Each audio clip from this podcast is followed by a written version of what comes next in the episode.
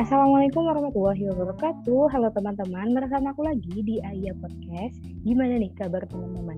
Semoga semuanya selalu dalam keadaan sehat-sehat aja ya.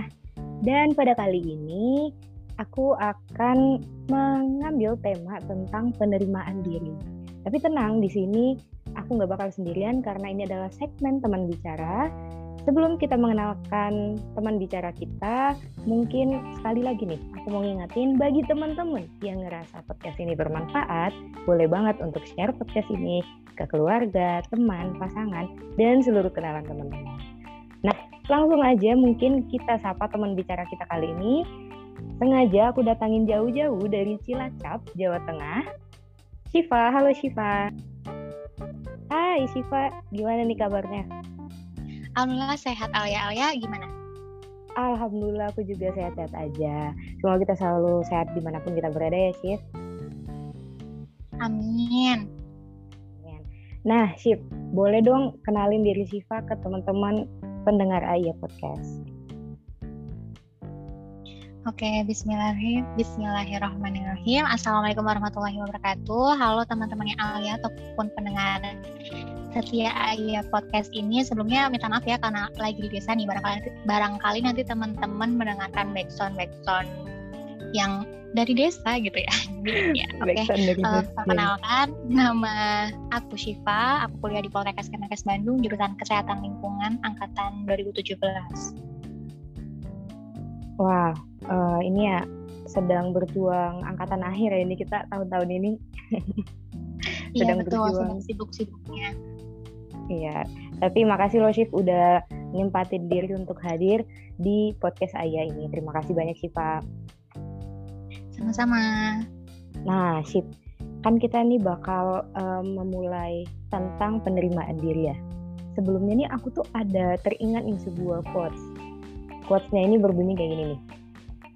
Sebab tidak segalanya dapat kita mengerti, meski beberapa hal dapat lebih mudah dihadapi dengan sebuah penerimaan.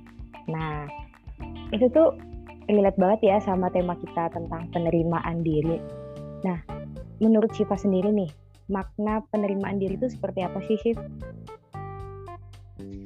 okay, uh, kalau misalnya dari aku sendiri ya Al, untuk penerimaan diri itu menurut definisiku sendiri adalah menerima segala kelebihan maupun kekurangan gitu yang ada pada diri kita.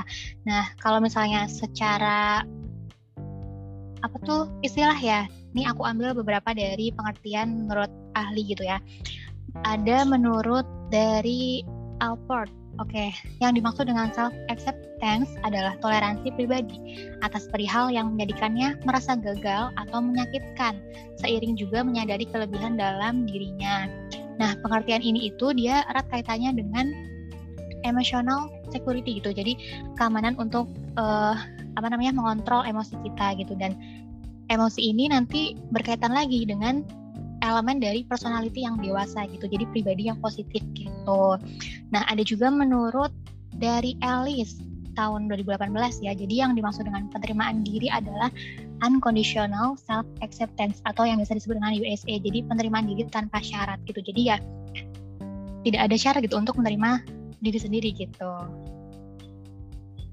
Wah, itu makna dari setiap apa ya, definisi itu punya apa ya, istilahnya kayak makna lagi nggak sih, kayak banyak sebenarnya makna-makna yang tersembunyi dari definisi itu tadi. Nah, iya, betul. Aku tuh bingung kadang sih, maksudnya uh, dewasa ini kan banyak banget ya kita bilang kayak self acceptance itu penting gitu, dan kayak menurut Syifa sendiri juga mungkin ini hal yang penting untuk kita lakukan gitu. Tapi emang seberapa penting sih? Kenapa sih kita harus apa ya mengalami atau melakukan self-acceptance gitu dalam hidup kita? Oke, okay, ya seberapa penting sih dari penerimaan diri itu ya gitu.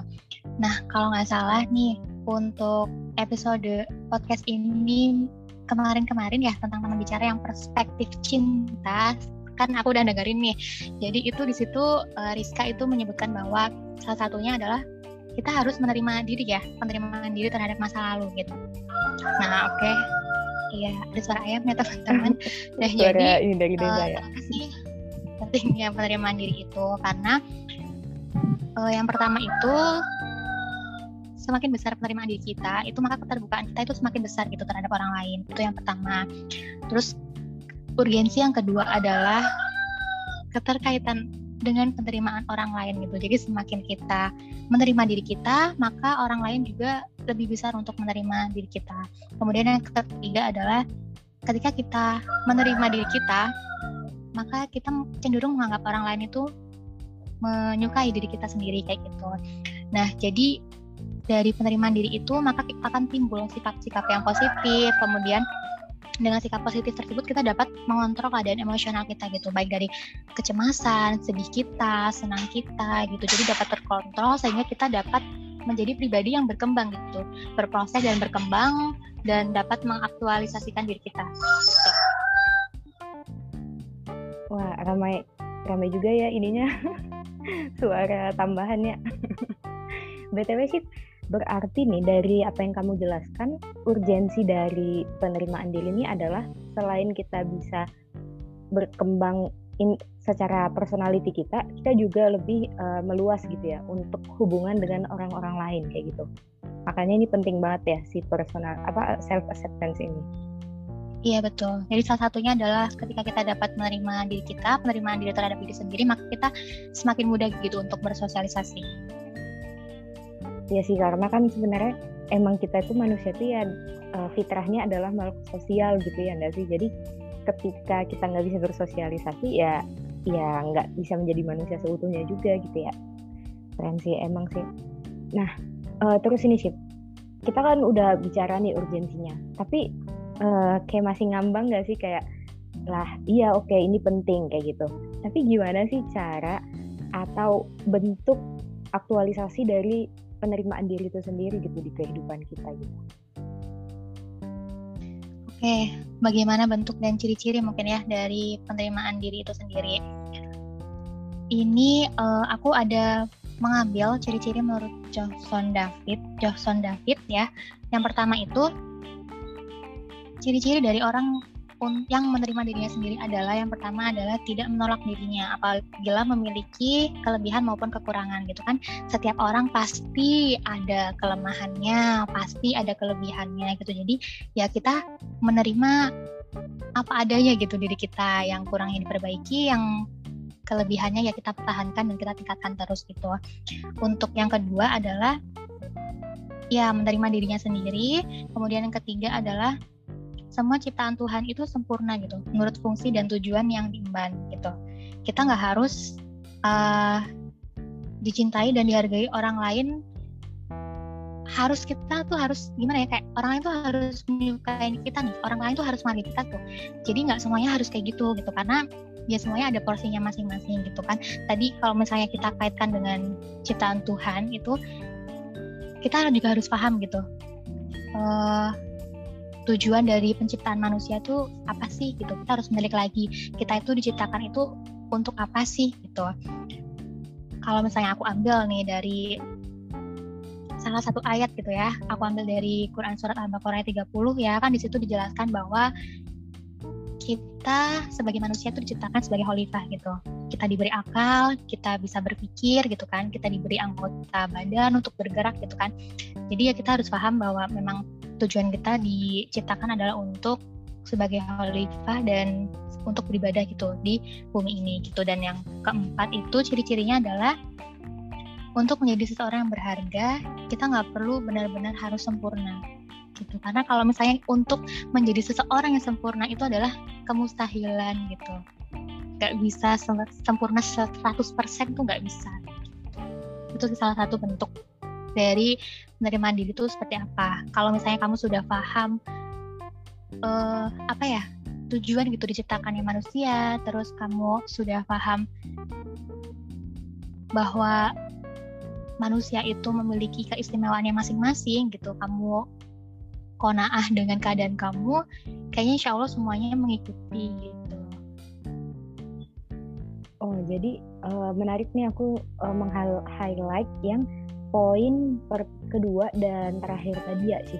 Jadi tentang uh, apa namanya penerimaan diri itu adalah uh, kita tuh caranya itu harus sadar bahwa nggak semua orang itu bisa suka sama kita ataupun nyaman dengan kita gitu ya. Dan uh, itu lagi balik ke tujuan awal kita kayak gitu. Gak ada manusia yang diciptakan gimana ya, gak ada manusia yang sempurna gitu dalam tanda kutip ya, sempurna uh, untuk benar-benar menjadi manusia gitu. Jadi kayak sebenarnya ya wajar-wajar aja gitu ya sih, kayak kita punya kekurangan, terus kayak apa ya, nggak bisa menyenangkan semua orang lain kayak gitu.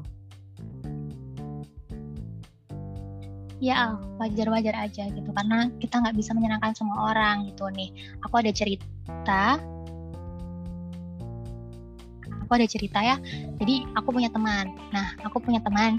Aku sempat nanya nih kemarin-kemarin, kayak misalnya, menurutmu penerimaan diri itu seperti apa sih sebenarnya gitu. Mm-hmm. Akhirnya dia bercerita, dia bercerita bahwa ya aku penerimaan diri menurut aku versiku ya ketika aku menerima diriku ya sebagaimana aku gitu. Aku tidak mendengarkan kata orang itu seperti apa gitu, karena dia punya pengalaman kayak misalnya ini ya lebih ini jadi ke body shaming jadinya. Kayak misalnya dia dibilang kayak, wah kok kamu gendutan nih, kan untuk perempuan itu sensitif sekali ya kalau dibilang yeah. kamu jerawatan atau misalnya yang lain, itu kayak itu hal yang sensitif gitu. Nah dia di, mendapat salah satu pengalaman itu, kamu kok gendutan katanya. Akhirnya dia nggak pede dengan keadaan dirinya sendiri dan kemudian dia mencoba mencari cara untuk diet sampai sakit gitu kan, mungkin diet ketat atau apa, akhirnya dia sampai sakit. Kemudian apa namanya, dia mencoba untuk kayak ya udahlah terserah gitu, terserah omongan orang bagaimana. Akhirnya dia menjalani kehidupannya seperti biasa, dan karena dia mungkin tingkat akhir juga dan jadi emang sedang hektik-hektiknya mengurus skripsi, akhirnya ya berat badan itu turun sendiri sampai keadaan yang kurus oh. mungkin ya, maksudnya ya kurus lah. Nah akhirnya dibilanglah lagi sama teman-temannya kayak, wah kamu bagusan tubuhnya yang gemuk nih daripada yang kurus nih gitu. Jadi kayak, loh gemuk salah, kurus juga salah, mungkin kamu mau yeah, baik yeah, ataupun yeah. kamu tetap dapat komentar dari orang gitu. Akhirnya dia cuma kayak ya untuk tidak memperdulikan omongan orang gitu. Jadi kayak ya kita nggak bisa menyenangkan semua orang, itu nggak bisa. Iya yeah, iya yeah, benar-benar uh, apa ya, itu keren banget, itu perlu dibold ya kayak uh, apapun yang kita lakukan itu sebenarnya pasti akan ada aja komentar orang gitu, dan kita nggak bisa untuk menyenangkan semua orang kayak gitu teman-teman. Makanya penerimaan diri itu penting kayak gitu. Tapi emang sih Sip, kayak uh, apa ya, kayak dewasa ini tuh kayak kita ngelakuin A kayak ada aja yang komen, kita ngelakuin B kayak ada aja yang komen. Kayak tuntutan dari masyarakat atau tuntutan yang mungkin bisa dibilang sebenarnya nggak terlalu mempengaruhi hidup kita banget sih, tapi itu secara psikis kadang bisa menyerang kita gitu. Iya nggak sih? Iya, betul, betul banget itu. Iya, iya benar-benar. Makanya jadi, ini penting jadi banget ke ya. Kesehatan mental juga nanti. Nah, ya. Padahal kesehatan kalau, mental itu juga. Mm-mm. Gimana gimana? Iya, karena kalau misalnya dari apa? Uh, mungkin dari sisi psikologi juga ya. Kalau misalnya penerimaan diri adalah sebagai bentuk dukungan gitu. Oke, siap-siap. Boleh dong Cip, ini mungkin uh, statement dari Syifa, mungkin kayak apa ya, uh, closing statement gitu tentang penerimaan diri ini. Oke, closing statement ya. Ya, uh, mungkin aku mau nyampein ini dulu ya, tips-tips bagaimana sih cara kita untuk penerimaan diri itu ada gitu ya. Mm-mm, boleh boleh. Mungkin teman-teman bisa mencoba uh, poin-poin ini, yaitu uh, yang pertama tetapkan niat dan tujuan gitu. Jadi teman-teman teman-teman ada untuk apa? Teman-teman hidup untuk apa? Untuk siapa gitu? Teman-teman punya tujuan apa? Kayak gitu. Coba ditulis lagi, ditilik lagi gitu kan. Ke belakang, kamu sudah melangkah sampai sejauh ini. Kalau misalnya kamu jatuh cuma karena mendengar omongan orang, kayaknya itu sayang sekali gitu. Ya, sayang banget. Kemudian, ya, kemudian yang kedua adalah kenali kelebihan. Kelebihannya apa? Tingkatkan. Kemudian pahami orang-orang sekitar gitu. Kita harus uh, berusaha untuk ya, kita pengen kita dimengerti orang lain, tapi kita juga harus mencoba untuk memahami bagaimana sih karakter orang lain gitu, karena kan karakter orang tuh berbeda-beda ya gitu. Uh, iya sih, jadi kan kayak apa ya, karakter orang itu beda-beda, tapi ini sih jadi yang pertanyaan lagi, apakah, tadi kan kita tidak bisa menyenangkan semua orang ya, nah untuk memahami orang-orang sekitar ini apakah kita harus selektif atau gimana nih gitu, karena balik lagi kita nggak bisa nyenangin semua orang kayak gitu. Oke, okay. Kalau misalnya dari aku pribadi ya, uh, kan kita sudah memasuki masa-masa yang bisa disebut sebagai quarter life crisis. Ya, masa-masa yeah, bingung yeah. Nanti kita dewasa mau menjadi apa, dewasa bagaimana memilih pasangan, mungkin juga salah satunya gitu. Kalau misalnya dari aku pribadi, uh, ketika aku sudah menemukan seseorang yang aku rasa itu toksik dalam hidupku, kayaknya lebih baik ditinggalkan gitu. Kamu, kalau aku pribadi tuh, aku orangnya nggak enakan ya. Jujur aku orangnya nggak enakan. Kayak misalnya, uh, orang minta tolong, sebenarnya aku lagi nggak bisa, tapi aku berusaha tetap bisa gitu. Padahal aku ada kesibukanku sendiri gitu. Aku orangnya nggak enakan gitu. Jadi kayak ya kalau misalnya ini baik, aku masih bisa ya aku bantu gitu. Tapi kalau misalnya memang dirasa sudah toksik dan malah mengganggu, kayaknya lebih baik uh, ditinggalkan gitu. Orang-orang yang toksik dalam hidup kamu ditinggalkan pelan-pelan, walaupun memang sulit kayak gitu. Nah uh, sekarang juga kan ini ya, maksudnya zaman-zaman sekarang kan zaman-zaman media sosial ya. Iya bener banget. Nah, aku juga punya pengalaman, punya teman juga pernah cerita sama aku gitu. Dia sampai uninstall Instagram karena mm-hmm. ya dia merasa tidak pede dengan dirinya gitu. Dia tidak menerima dirinya karena melihat yang lebih bagus gitu di Instagram. Kan Instagram tuh kebanyakan isinya tuh kayak apa? Memperlihatkan hal-hal yang baik kan. Maksudnya kayak yeah. ya baik, kadang juga berujung menjadi pamer, mungkin kan kita ngeliatnya kayak prestasi atau misalnya kecantikan fisik misalnya atau kesuksesan, nah kayak gitu. Jadi dia sampai uninstall Instagram karena dia nggak mau melihat hal itu, karena dia menjadi tidak percaya pada dirinya sendiri gitu. Itu ada cerita juga. Iya. Berarti kayak ya nggak apa-apa gitu kita melakukan hal yang apa ya istilahnya. Uh, tinggalin dulu nih, kita break dulu aja beberapa saat untuk menenangkan diri kita juga gitu ya sih. Iya betul, karena kalau misalnya kamu merasakan yang paling paham diri sendiri sebenarnya kita juga ya. Jadi kalau mm-hmm. misalnya kamu sudah merasa kayak kamu lelah, kamu apa nih capek gitu dengan melihat sekeliling atau melihat medsos yang isinya kok kayaknya bikin aku tambah down atau kamu nggak nyaman, ya kamu istirahat dulu aja. Nanti ketika kamu sudah siap, barulah kamu kembali lagi dengan semangat yang baru. Asik, semangat yang baru, mantap nih, mantap. Nih Al, aku juga gimana, gimana? Ini kan aku dari Jawa nih, maksudnya uh-uh, uh-uh. dari Jawa. Nah, ada juga nih. Uh, apa ini jadinya peribahasa Jawa ah. Di Jawa tuh ada hmm. satu peribahasa seperti ini, hidup itu urip iku mung sawang sinawang. Jadi hidup hidup itu hanya saling eh, gimana saling melihat gitu, bagaimana kita melihat kehidupan gitu. Jadi apa yang kita lihat itu nggak selamanya indah seperti yang kita lihat gitu, ya nggak sih gitu. Jadi kayak misalnya hmm. kita melihat, kita ibaratkan aja di media sosial, kayak aku melihat di medsos itu banyak yang apa orang kaya mungkin atau misalnya dia sukses gitu, tapi kadang hidupnya tuh nggak seindah yang kita bayangin gitu. Enak ya jadi dia kok seperti ini seperti ini seperti ini, kita nggak tahu mungkin, atau misalnya keadaan keluarganya tidak sebaik kita misalnya, yang yang selalu menyempatkan ada, yang selalu ada atau enggak ya tidak seindah yang kita bayangkan aja gitu. Orang-orang nggak bakal nunjukin kan susahnya yeah. hidup susah kayak gimana. Orang sukses nggak bakal nunjukin uh, waktu ketika dia dimarahin atasan misalnya. Iya yeah, yeah, benar-benar. Iya yeah, benar-benar. Ini dapat banget sih kayak poinnya gitu ya, kayak ya kita hidup sebenarnya apa ya, apalagi kalau di sosial media sekarang ini kan nggak mungkin juga gitu kita menyampaikan atau menampilkan hal-hal yang menjadikan gitu, malah mungkin nanti karena apa ya akan menyebarkan uh, hal negatif gitu ke orang-orang lain gitu ya. Mungkin uh, mau sedikit menambahkan nih Al mengenai peribahasa hmm. Jawa yang tadi ya. Jadi uh, untuk peribahasa Jawanya lengkapnya seperti ini.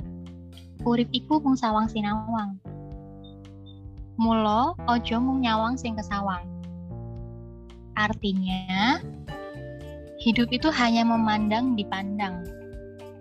Jadi, jangan hanya memandang dari apa yang terlihat.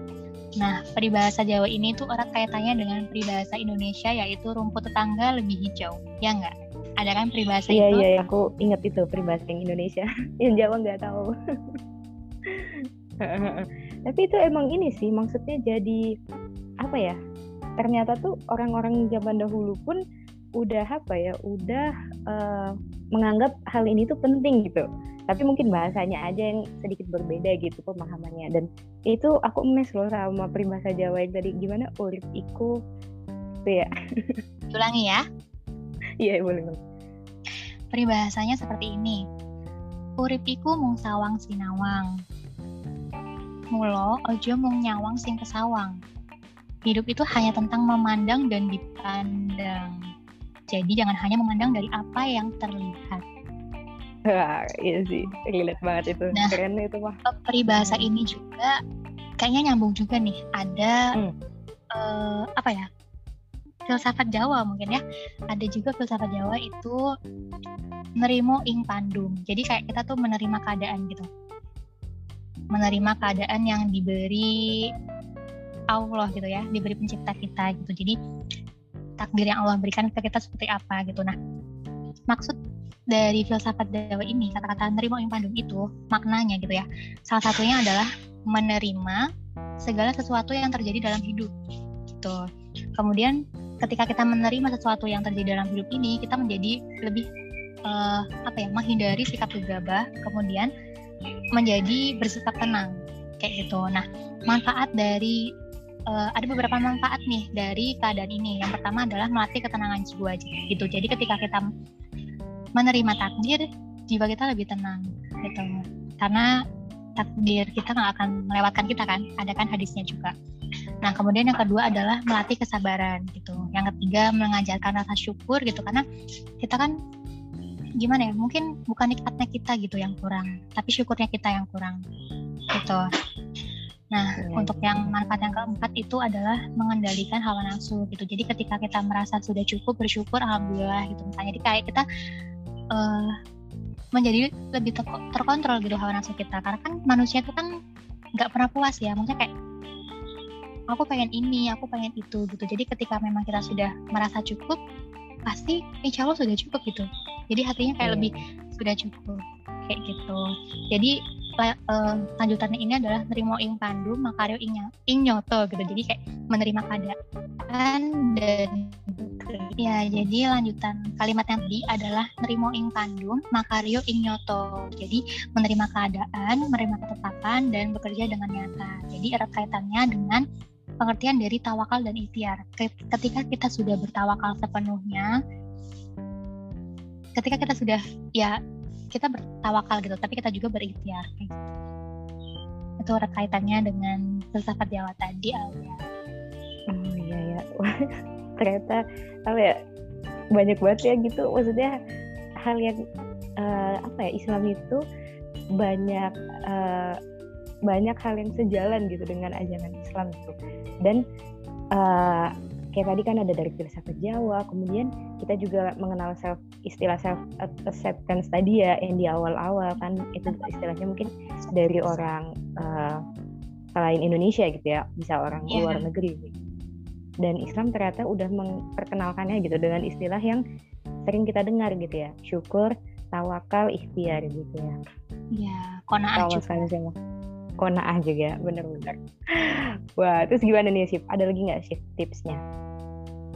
Tipsnya uh, tadi ada kayaknya. Tambahannya mungkin tadi kan memahami orang-orang sekitar sudah ya. Iya. Mm-hmm. Oke, selanjutnya mungkin redam kritikan terhadap diri sendiri gitu. Jadi kayak kamu tuh uh, jangan selalu menyalahkan diri sendiri gitu. Kadang kan orang kayak kenapa sih aku gini? Coba kalau aku nggak gini gitu. Kalau misalnya diri kita dikasih kalimat itu terus-terusan, kasihan kayaknya. Jadi berusaha untuk meredam kritikan dan memberi kalimat-kalimat positif gitu ke diri sendiri. Oh. Kemudian gimana tipsnya, tip, misalnya? Contohnya? Mm-hmm.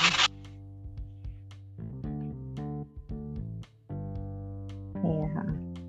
Karena kan mungkin apa ya, kita sering gitu ya mendengar kayak uh, kritikan itu perlu, tapi jangan terlalu over memberi kritikan terhadap diri kita gitu. Kadang kan masih kayak bingung aja gitu, kayak gimana sih sebenarnya kritik, cara mengkritik diri yang baik gitu. Mungkin contohnya gimana gitu. Oke, okay. Ya, contohnya aja ya, mungkin gini. Aku mau cerita pengalaman aku aja dulu. Uh, mbak, mbak, nih gak apa-apa, gak boleh belum. Kayaknya dari tadi cerita pengalaman ya, gak apa-apa Al ya. Gak apa-apa, gak apa-apa, bebas, bebas. Oke, okay. Jadi gini ya, uh, kemarin-kemarin kan aku sedang mengalami, apa ya, pengumpulan proposal ya, pengumpulan proposal. Nah, jadi sebenarnya aku sudah mengirim dari lama, tapi baru dapat respon dosen tuh baru-baru gitu, baru mendekati deadline pengumpulan proposal. Nah, ternyata uh, sebenarnya aku udah feeling tuh, kalau misalnya sepertinya aku harus ganti judul nih gitu, cuman aku pengen nanya aja gitu apakah aku ganti judul atau enggak. Nah ternyata pas hari H minus satu pengumpulan proposal ternyata betul aku harus mengganti judulku gitu kan. Akhirnya memutar otak dong sedemikian rupa untuk mengganti judul semuanya dari bab satu sampai bab tiga. Nah ya sudah menyiapkan, cuman jadinya kan kayak uh, karena terburu-buru jadi nggak maksimal gitu ya mungkin ya rasanya ya. Jadi kayak mungkin kayak ya kenapa Kenapa bikin uh, bab tiganya nggak lebih benar sih? Kenapa kenapa gini? Jadi kayak sebenarnya ada penyesalan di situ kan. Nah, cuman kayak uh, daripada kita terus terusan kayak menyesali gitu. Jadi kayak aku mencoba untuk kayak enggak enggak, udah nggak apa-apa nggak apa-apa. Namanya juga belajar gitu kan. Semuanya pasti belajar kayak gitu. Salah wajar, nggak apa-apa nggak apa-apa nggak apa-apa. Kamu udah hebat kok. Kamu udah hebat menyelesaikan proposalmu hamil satu pengumpulan gitu, kurang dari dua puluh empat jam kamu ngerjainnya, mungkin kurang lebih uh, sekitar sembilan jam aku nyelesain proposal yang baru itu. Jadi kayak gak apa-apa gak apa-apa kamu udah keren kok nyelesain proposal itu dengan cepat gitu. Jadi kayak ya berusaha untuk kayak uh, kemudian aku berusaha mengasih diriku reward gitu. Jadi ketika kamu sudah capek mungkin ya sudah berjuang gitu, jadi kayak ya gak masalah dong dikasih apresiasi gitu dirinya gitu. Jadi kayak kamu udah berjuang kok, kamu udah hebat dan keren sampai tahap ini gitu. Gitu sih kalau dari aku ya, mungkin. Iya gitu sih, maksudnya itu benar-benar kayak tapi hebat banget gitu loh. Uh, mampu uh, nge-solve Uh, problem yang mungkin itu kan apa ya, hal sensitif banget ya kalau misalnya mahasiswa tingkat akhir ditanya tentang skripsi gitu. Terus kamu bisa dengan mungkin itu tadi ya uh, self acceptance-nya itu emang emang harus dibangun kayak gitu ya kan. Eh Syifa. Ya, mungkin gimana lagi Syifa nih? Ada ya, lagi mungkin tips? Ada, ada. Tips yang lain mungkin menerima kegagalan gitu. Kan orang itu pasti pernah gagal, pasti pernah jatuh gitu kan. Nah, gimana caranya kegagalan itu membuat kamu belajar bagaimana tidak terulang lagi, bagaimana tidak terjadi lagi, kemudian apa sih hikmah yang dapat kita ambil gitu. Jadi jangan kayak uh, semakin banyak kita gagal tuh jadi kayak ya yang kemarin juga gagal, ah kemarin juga gagal, pasti ini gagal lagi deh, kayaknya nggak akan bisa deh gitu. Jadi kayak ya yang kemarin yang sudah gagal ya sudah gitu, yang sekarang ya kalau bisa ya kamu jangan sampai gagal lagi gitu. Jadi ya berusaha dulu gitu, masa belum berperang kamu sudah mundur gitu. Jadi kayak bisa bisa jadi ya yakinkan diri sendiri dan kuatkan gitu. Itu kemudian selanjutnya tips selanjutnya selalu berbuat baik sih ini hmm. gitu, karena apa ya, nah kamu ketika berbuat baik pada orang lain pasti suatu saat kebaikan itu bakal kembali gitu ke diri kamu gitu. Itu kan pasti pasti bakal kembali gitu. Jadi kayak selagi kamu bisa berbuat baik ya berbuat baiklah gitu, nanti kamu yang akan gimana ya, kamu yang tidak menyangka gitu bahwa mungkin kebaikan-kebaikan orang lain terhadapmu saat ini itu adalah buah dari kebaikan-kebaikanmu bulan lalu, atau buah dari kebaikanmu menolong apa yang kecil misalnya minggirin ranting dari jalan, atau misalnya ngasih makan kucing gitu. Mungkin itu buah-buah kebaikanmu gitu. Gitu. Jadi kayak jangan lelah lah buat jadi orang baik dan berbuat baik kayak gitu. Kemudian penerimaan diri ini adalah jalan untuk maju gitu, bukan berhenti gitu. Jadi ya kamu menerima dirimu, ya kamu jadikan hal itu sebagai hal yang membuat kamu berkembang dan berproses menjadi dirimu sendiri. Masya Allah, Masya Allah. Jadi ini ya sangat, sebenarnya sangat relate banget dengan kehidupan kita sehari-hari, gimana intinya tuh ya udah gitu, jadi orang baik dan sabar, syukur, qanaah, tawakal, ikhtiar itu tadi ya gitu. Dan e, menarik sih tadi yang e, tentang apa namanya tadi, e, ketika hari ini bisa jadi kita berdiri saat ini adalah buah dari kebaikan kita di masa lalu yang kita tuh mungkin udah lupa gitu, maksudnya kita nggak tahu gitu mungkin ya, tapi ingat aja Allah tuh pasti nggak pernah tidur gitu, jadi selalu melihat apa yang kita lakukan, jadi ya udah buat baik aja gitu. Masya Allah, mantep banget sih itu. Iya betul. Dapat poinnya. Wah, betul. Berarti itu mungkin tips dari Syifa gitu ya untuk uh, melakukan penerimaan diri gitu ya. Iya, nah, salah satunya karena kita nggak pernah tahu. Iya benar-benar. Jadi itu tadi teman-teman udah dijelaskan panjang lebar oleh Syifa terkait gimana sih cara kita untuk menerima diri kita sendiri, banyak banget ya tadi, dan mungkin bisa teman-teman highlight sendiri. Kalau aku pribadi mungkin uh, lebih ke trigger dengan yang apa ya, filsafat Jawa tadi ya, tapi aku nggak pandai ngomongnya jadi tapi intinya dapat kayak gitu. Nah mungkin nih Sip, nggak uh, yeah. terasa kita udah ngobrol banyak-banyak banget nih. Mungkin ada hal lain yang ingin Syifa sampaikan, mungkin seperti apa ya, quotes from Syifa gitu ya, yeah. pesan dari Syifa buat teman-teman. Kalau apa ya, kayaknya untuk closing statement nggak usah ya, udah banyak kan dijelasin, nanti takut berulang-ulang, kayaknya mungkin langsung aja ke quotes ya. Oke okay, siap, boleh boleh. Uh, yeah, yeah. Aku punya dua quotes quotes ya. Yang pertama gini quotesnya, setiap orang bisa menjadi juri, namun tidak semua orang sadar diri. Masya Allah ya. itu, tunggu, tunggu. Setiap orang Gimana? bisa menjadi juri, tapi tidak bisa sadar diri. Gimana? Setiap orang bisa menjadi juri, namun tak semua orang sadar diri. Ay, mantap sih itu, ya, ya. Dalam maknanya. Bener-bener ya, nanti bener, maknanya bener. Coba teman-teman pikirin sendiri mungkin ya, kayak gimana maksud yeah. dari quotes itu kayak gimana. Quotes yang kedua dan yang terakhir ini, aku suka quotes yang ini. Tidak setiap orang mendapatkan apa yang menjadi impiannya, sebagaimana angin berhembus.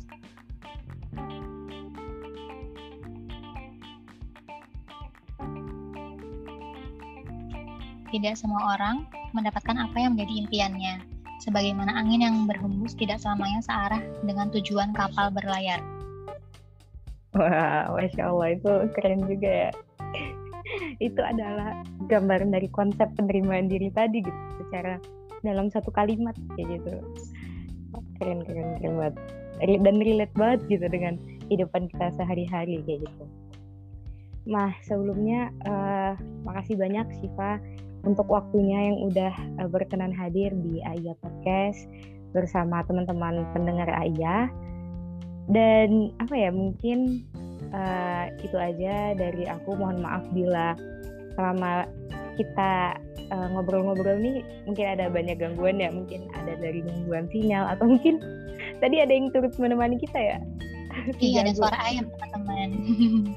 Si jago, iya iya. Mungkin dia mau menyuarakan pendapatnya gitu tentang penerimaan diri. Boleh. Oke oke. Okay, okay. Sekali lagi makasih Syifa atas waktunya, atas uh, kesediaannya berbagi bersama kita, dan banyak banget ya pengalaman Syifa yang mungkin bisa kita jadikan acuan gitu untuk uh, pelajaran kita ke depannya gimana kayak gitu. Dan itu emang nyata banget ya contoh-contoh yang Syifa sampaikan tadi kayak gitu. Dan sekali lagi uh, kita doakan bersama semoga Syifa uh, bisa lancar-lancar aja ya, karena tahun semester akhir itu pasti ya gitulah. Bagi yang udah mengalaminya mungkin kayak ya tahulah gitu ya. Ya semoga lancar aja Syifa, dan mungkin bisa nih kalau teman-teman pendengar A I A mau nanya-nanya lebih dalam gini uh, atau mungkin diskusi bareng Syifa, bisa kontak kemana nih Syifa? Oke, okay, uh, kalau misalnya teman-teman masih ada pertanyaan atau mau berdiskusi lagi, mungkin bisa langsung aja D M ke Instagram aku at syifa ghofuri. Nanti insya Allah dibalas dan di-comment. Oh, siap-siap. Jadi langsung aja teman-teman ambil H P-nya, cari tuh Syifa Ghofuri. Nanti aku taruh juga di description box. Oke, terima kasih sekali guys Syifa. Sebelumnya bagi teman-teman juga makasih yang udah mendengarkan, dan bagi teman-teman yang ingin cerita atau pengalaman atau perspektifnya di-share bersama di A I A Podcast, boleh banget untuk hubungin di email yang ada di description box aku. Thank you Syifa, semoga sehat selalu. Assalamualaikum. Sama-sama Alia. Terima kasih juga ya. Assalamualaikum warahmatullahi wabarakatuh.